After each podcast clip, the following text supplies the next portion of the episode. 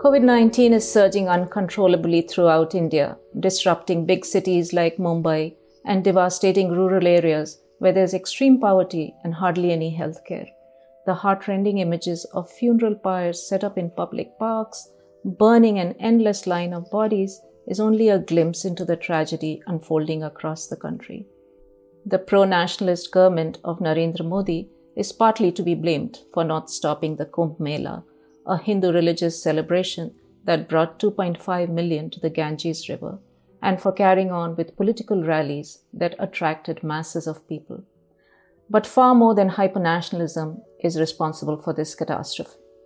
During the 20 years that I reported on health for the Times of India and trained reporters to cover this beat, I saw how the health sector was neglected during India's growth and development.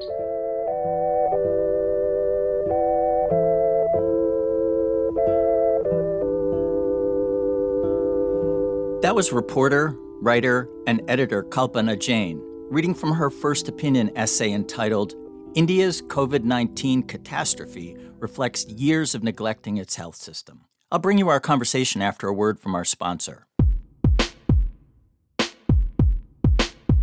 At Cytiva, we understand that the health of people and the health of the planet are deeply interconnected we recognize that integrating sustainability into our business will limit our impact on the environment and help us realize our vision of a world where access to life-changing therapies transforms human health. Learn how we are seizing sustainability at cytiva.com slash sustainability. That's C-Y-T-I-V-A dot com forward slash sustainability. Welcome to the First Opinion Podcast. I'm Pat Skerrett, editor of First Opinion, STAT's platform for articles written by biotech insiders, healthcare workers, researchers, and others with interesting or illuminating or provocative perspectives to share about the life sciences writ large. Welcome to the podcast, Kalpana. Thank you, Pat. As we emailed back and forth over the past few days, you told me that you grew up in a small town in India called Meerut, near Delhi. You know, I can still recall the sights and sounds and sometimes even the smells of the neighborhood I grew up in on the south side of Chicago. When you close your eyes and think about where you grew up, what comes to mind? Oh, it was, you know, it was in India emerging from um, really the British colonial rule. I was born, what, two decades after that. And it was still a very young country. Uh, what, what really comes to my mind is the education that we were put through at that point of time, it was really post-colonial. Colonial. These were convent schools. Um, Catholics. I went to a Catholic school and the, you know, the idea of discipline, what it means to be a girl, a woman, that was drilled into us. Can you believe it? We used to have moral science classes early in the morning. So I went to 12 years of Catholic school myself, and I know pretty much what you're talking about here. You worked for many years covering health for the Times of India. What nudged you to take on the health beat, which you told me many journalists in India don't exactly consider a plum job? Yeah. Um, I don't know. My heart was in it from the minute I started to do it. So, uh, you know, when you're doing the city, I started covering the city as a reporter and on health, there were all these stories that I just wanted to tell. It was, it was like I could look into everything, into society, into, you know, inefficiencies, into malfunctioning of the government, into corruption, into what was happening economically, into people's lives, into poverty, into inequality. Just the whole world came together for me through that window of health. Do you remember your first story or the first story that really made an impact on you? Um, I, yeah, I remember. I remember the first story that just got a lot of readers and a lot of uh, angry comments from the administration. Oh, you know, you're on the right track then. right. And all I did was something very simple. So there's this, um, you know, it's uh, consider it like the MGH, the Mass General Hospital of India. It was the All India Institute of Medical Sciences, you know, very big research hospital, everything world class. And I stood in a line there just awaiting, like, how many hours does it take to get to the doctor? If you're, if you're a heart patient, how many hours will it take you? Great idea. and I stood in that line and I did the whole reporting and just how many hours it took me. And finally, what happened? What did I get after that? And it just got just so many readers because people, um, you know, just um, related to the story. And whereas the government and the administration just came down heavily on us and saying, what is this? I mean, queues, or queue, we call it queues, right? It's British English. Queues are just everywhere. This is India. This is, this is what happens. What's the big deal? And we're saying these are heart patients. These are people who are having heart pain and they're standing there with no help, no water, nothing. You're now living and working in the US, actually not far from me in the Boston area. Do you still have family in India? Yes, I have a lot of family in India. And it's, just awful. I was going to ask how they're doing in this perilous time. So, I mean, I'm talking to them pretty much every day, and my immediate family is fine, or people have fallen sick and recovered. And I worry about those who haven't fallen sick yet. I keep my fingers crossed. But in my extended family, there have been several deaths. You know, a young mother's died. There have been others. And just overall, there have been so many people who I know. And I, I just have to open Facebook and I see names. I have to talk to friends and I see names. One of my friends who was helping during my COVID, which I got last March, and she's come down. She's a doctor and 40% of her lungs are affected. So it's really brutal. That must be hard to watch from a distance. I feel very helpless. I just feel helpless. I feel privileged and I feel helpless. Just before starting this conversation, I took a look at the numbers and, and they're quite staggering. India, with its 20 million cases and 226,000 deaths, is second only to the United States. And yesterday, which was May 4th, India had the highest number of recorded deaths. Um, it's just uh, yikes. Um, when you're talking with people in the US about the losses that families are experiencing in India, what are some of the misconceptions or presumptions you've seen people make about what's happening there? You know, it's interesting because when I talk to people in the US, some of them feel, well, the media blows things out of proportion. And so people have said to me, you know, New York wasn't that bad, but we felt the media was blowing it out of proportion. And here I'm saying, I don't think the media is even reporting enough. I mean, journalists have died. It's just so hard to report at this point of time. And you aren't really getting the full extent of what's going on in India. I've been talking to friends and journalists, and it is so bad at this point of time. I'm, I'm told that in some places it lit, it's literally the the stench of death i mean there are families entire families who are gone and there's no one to remove the bodies so when they you know feel the smell that's when people are breaking in or even in delhi what people are saying is like they can literally feel the cremation air. There is just so much of it. It's like really feeling and smelling the dead. So it's it's way worse i would say. From your communication with family and friends, were you aware of a crisis building before most of us heard about it in India? Well, I mean, the minute I saw, and as an editor, I actually commissioned a piece as an editor with the conversation. As you know, um, I commissioned a piece on the Kumbh Mela because the minute I saw that, I was like, this is disaster. This is complete disaster. And even when they said, oh, we'll do the COVID test and we'll get people to do their face coverings. I was like, these are millions of people who are going to gather How will anyone implement anything? And I know, you know, when these stories are put out in the Western media, it feels like every Hindu goes there or people go to wash their sins or, you know, whatever the language is. The reality is that these are poor people, most of them. You know, hmm. it's not people like me or my family, my friends who would go to these places. But it's, it's often the poor, the unemployed, people from the villages, which is just, you know, they're following a tradition. This is what their family's done. This is what they know what to do. And they would be going there because this is tradition. Can you describe that ceremony or that celebration? It's called uh, the Kumbh Mela and uh, it happens every 12 years And what actually what the Modi government did was pushed it by a year, actually made it a year earlier, which is was disastrous because there was some astrological indication. I think it was political, but anyway. Um, so people come for this. There are a lot of religious, you know, Hinduism is so vast with so many beliefs. Even I don't understand all of it. And there are a lot of these religious sects that come um, during that. And the idea is to, you know, this congregation happens near a river and it rotates, you know, uh, depending on where it's being held. There are different cities. So th- this time it was held in Haridwar, which is a North Indian city by the Ganges. And millions of people come to take a dip in the river. Uh, broadly, that's what it is. Uh, and they, you know, it goes on for, I think, about a month. Wow. India seemed to manage an early surge of COVID 19 in the midsummer. Right. And then cases dropped to almost nothing. It was really quite impressive. And I think that's what prompted Prime Minister Narendra Modi to boast about what India had done at the World Economic Forum in Davos in January. Any thoughts on how India managed to really do a, such a terrific job then?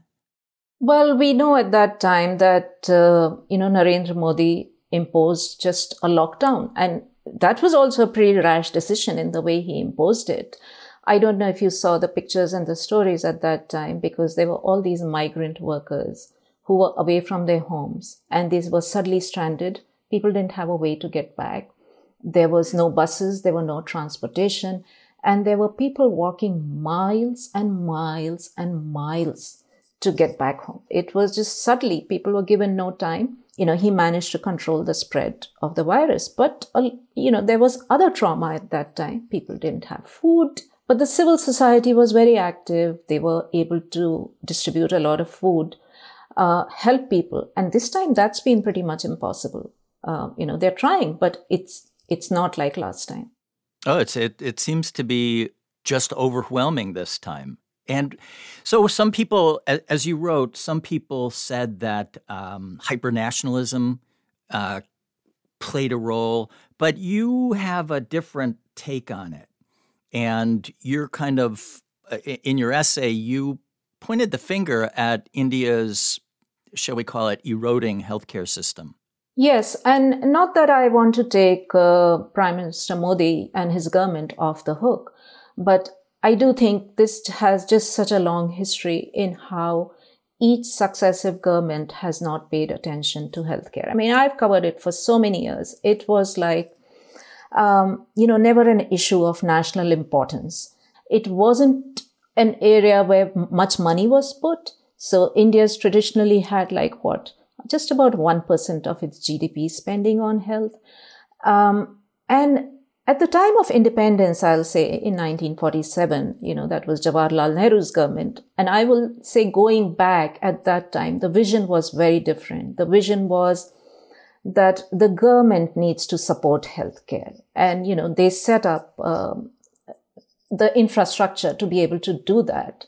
But over over the years that completely crumbled um, the poor had nothing and moreover it was like a privatization started to happen in healthcare and healthcare started to get concentrated um, you know the specialized healthcare started to get concentrated in bigger cities. So the metros delhi mumbai uh, kolkata and so so on and so forth. So smaller towns villages it's like you have just removed even preventive services or, um, you know, uh, things that didn't require that kind of specialized care and brought in a concentrated healthcare in the hand of four private hospitals, which, by the way, are not regulated.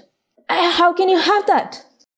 So I, I read that there are uh, about 8,000 towns and 630,000 villages in India what was healthcare supposed to look like in those smaller places?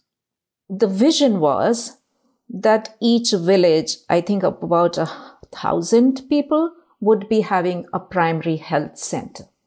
And that would be the, or each unit, let's not say each village, each unit.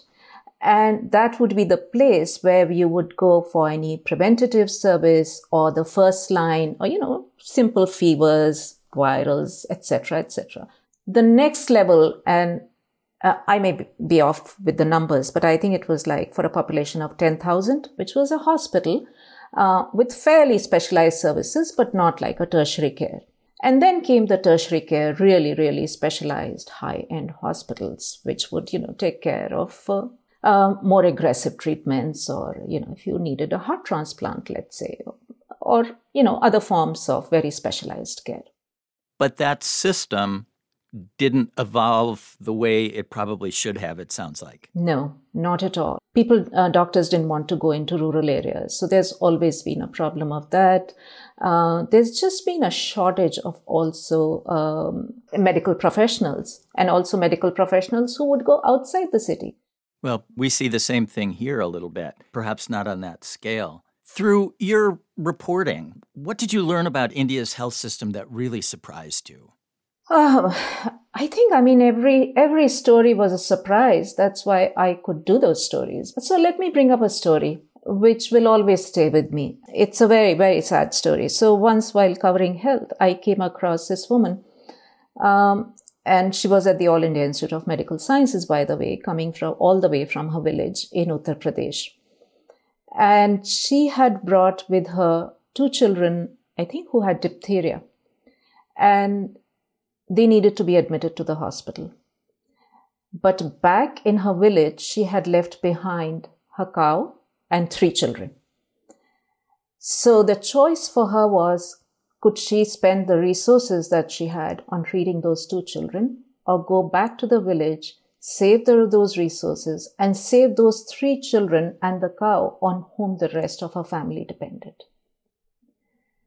And guess what? What is the choice she makes? She goes back. So that is what the health system is like for the poor. And, you know, that's, I don't know if I call it a surprise, I call it a shock. So today, when I see, um, you know, I like the public clamor for better health services. But what really gets me angry is that people never demanded this. No one demanded this of any government that improved the health services. But the poor ones were dying all along. I mean, they, um, as I wrote in my essay, they didn't, their children didn't get oxygen. The far flung hospitals were never cared for. Um, you know, in states that um, where the human, the social indices are really bad, and you go into those hospitals, and it's like, who would want to go there? Is the question that I would ask. Why do you think there wasn't a, a public uprising and clamor for better health care? Well, you know, that goes into really politics and how elections um, are run, held, or how politicians manage to veer public attention towards different issues, how the poor don't have a voice very often. I mean, civil society is changing and I hope it keeps changing, but a lot of the elections, at least at the national level, go into many different issues and it could be just caste politics. But in terms of development, you know, people are looking at a lot of other basics. They're asking for drinking water.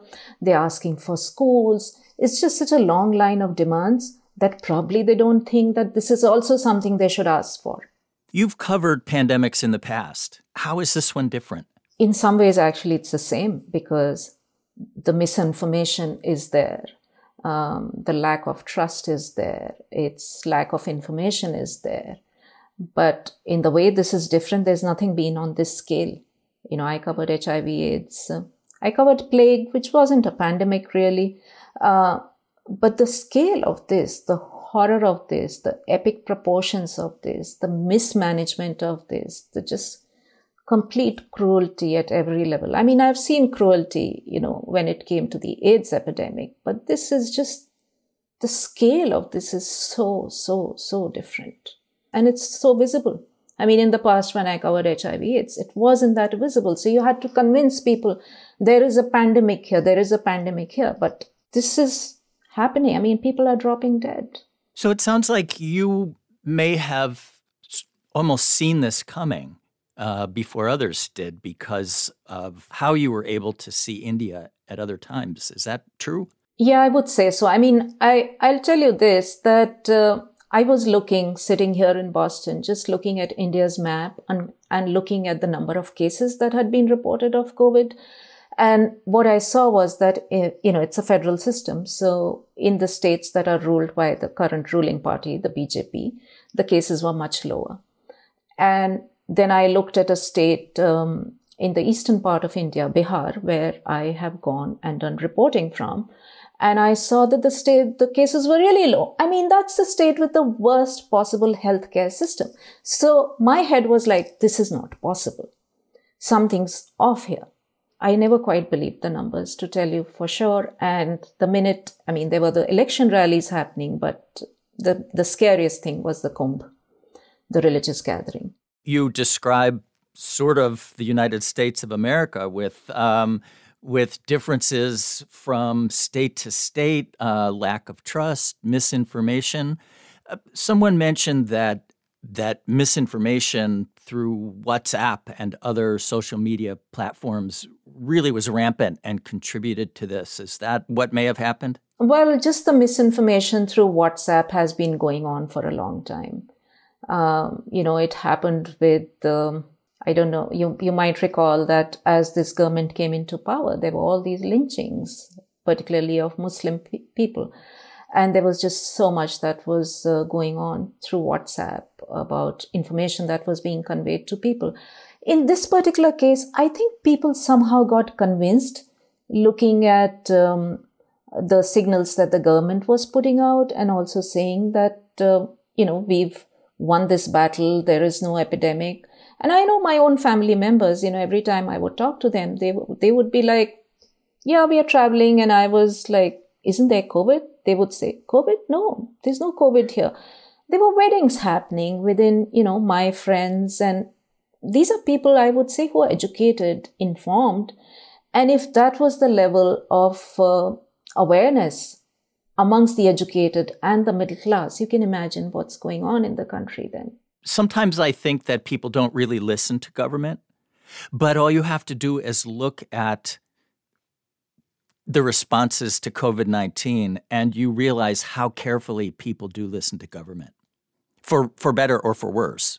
Yeah, I think that's true. And I think the, the leadership really models for people. And in the beginning, I thought, though I have no love for Modi, and I thought maybe he's doing the right thing. At least he's wearing the mask, you know, he's taking that arm of his and get taking the vaccine shot in public view and maybe encouraging others. So those things seemed right. And I think at until that point of time, people were wearing masks, people were interested in taking the vaccine.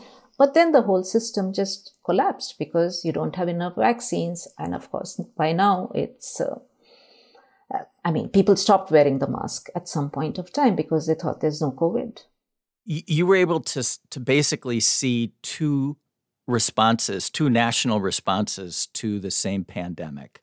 How do you think India and the U.S. stack up against each other? um, in some ways, it's different, and some ways the same. So here is what I would say. So when I look at the U.S., this is my view, and I see educated people not wearing masks, and I say, you know, wear the masks.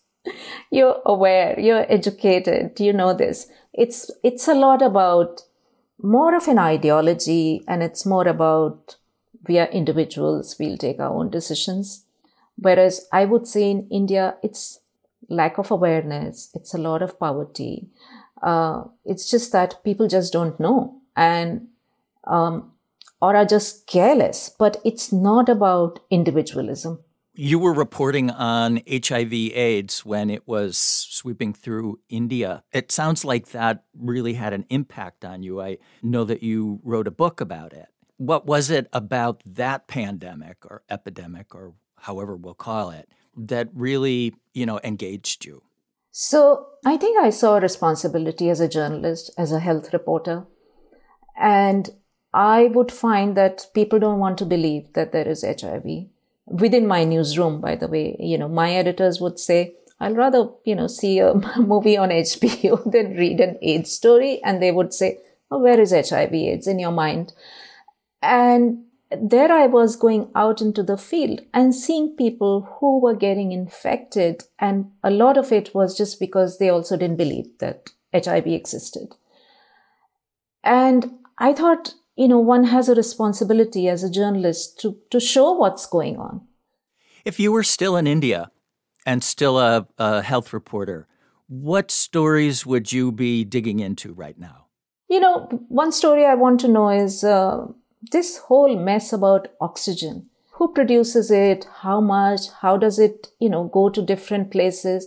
Why don't these big hospitals have enough oxygen concentrators? I mean what's the whole what's the whole deal there i don't know i mean i'll start i'll start from scratch there i want to know that in the past that these children have died why did those hospitals didn't i mean it's not such a big deal um, they should have those. And if those basics are missing, then what else is missing? And those deaths that you mentioned, that was with a pneumonic plague, wasn't it? No, that was with, Jap- uh, with Japanese encephalitis.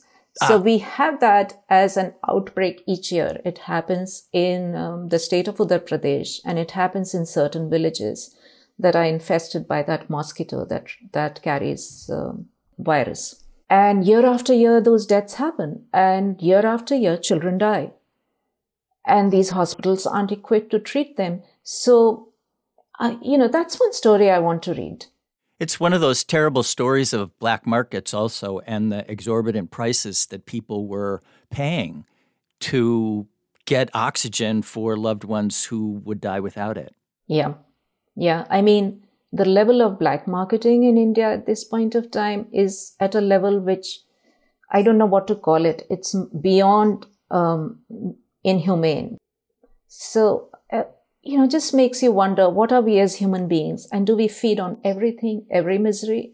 I, I, I share your frustration in that regard, but then you balance that against, you know, the wonderful heroic, humane stories that you must have run across when you were writing and reporting. Yes, I totally agree with you. And I'm so glad you brought it up. And even now, it's all these, you know, when I talk to my family, that's what they talk about. All these wonderful people, or just young people, or others, or NGOs who are just out and about.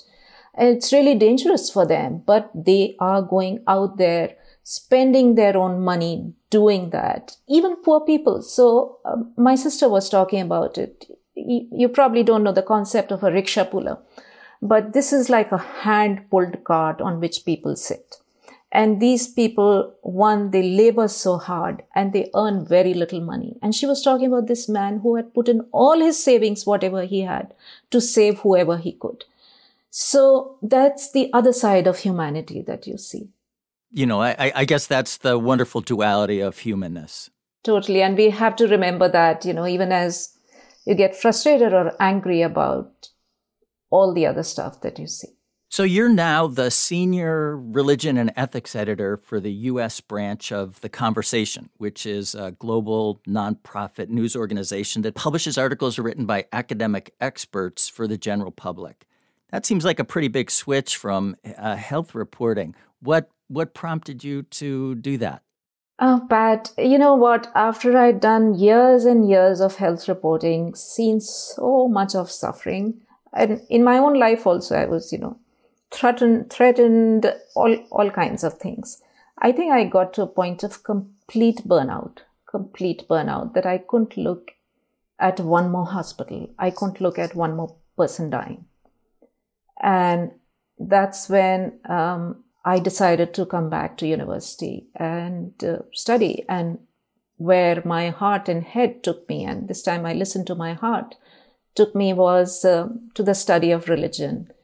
And I wanted to look at gender in India. And I wanted to see um, you know how religion was keeping women where they are or how it was being used by you know patriarchal um, sort of uh, interpretations of religion which happens in every religion and um, I found a lot of peace, I would say, in that. It's not easy to do health reporting for such a long time and see what I've seen in my life. So maybe I'm ready to go back and look at it again. and if I was right now in India, I would be out there doing that reporting. But I think I needed those years of just stepping away and doing something different. What would you tell people listening to this conversation? What can they do? How can India be helped? You know, I've been trying to find smaller NGOs uh, where I can send money. I I just think that money gets put into one big pot. Uh, maybe it gets used. I'm not saying it doesn't get used, but I'm saying just you know through your friends, family, network, find good people, find who you can support, or even you know if you have friends and family there, just give them a call, just to say you're here for them. I don't know if I'm able to do much. I feel very helpless these days.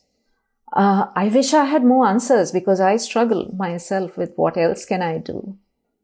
But just a human word at times matters. Well, Kalpana, thank you so much for joining us today. Our prayers are with you and the folks in India as this struggle continues. Thank you, Pat, and thank you, everyone. Um, this has been wonderful to talk to you and share all this, you know, pain, suffering, and also the, you know, the humanity of people who are trying to do some work there. So thank you for this opportunity. I appreciate it.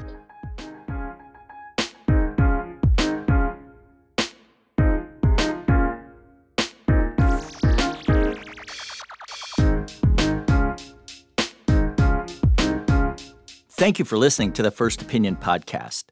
It's produced by Theresa Gaffney.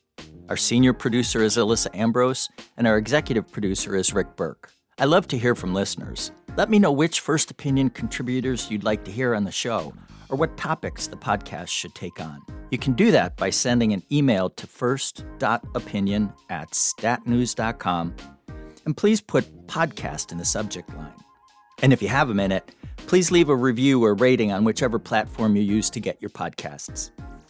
That's it for now. Be well during this strange and uncertain time.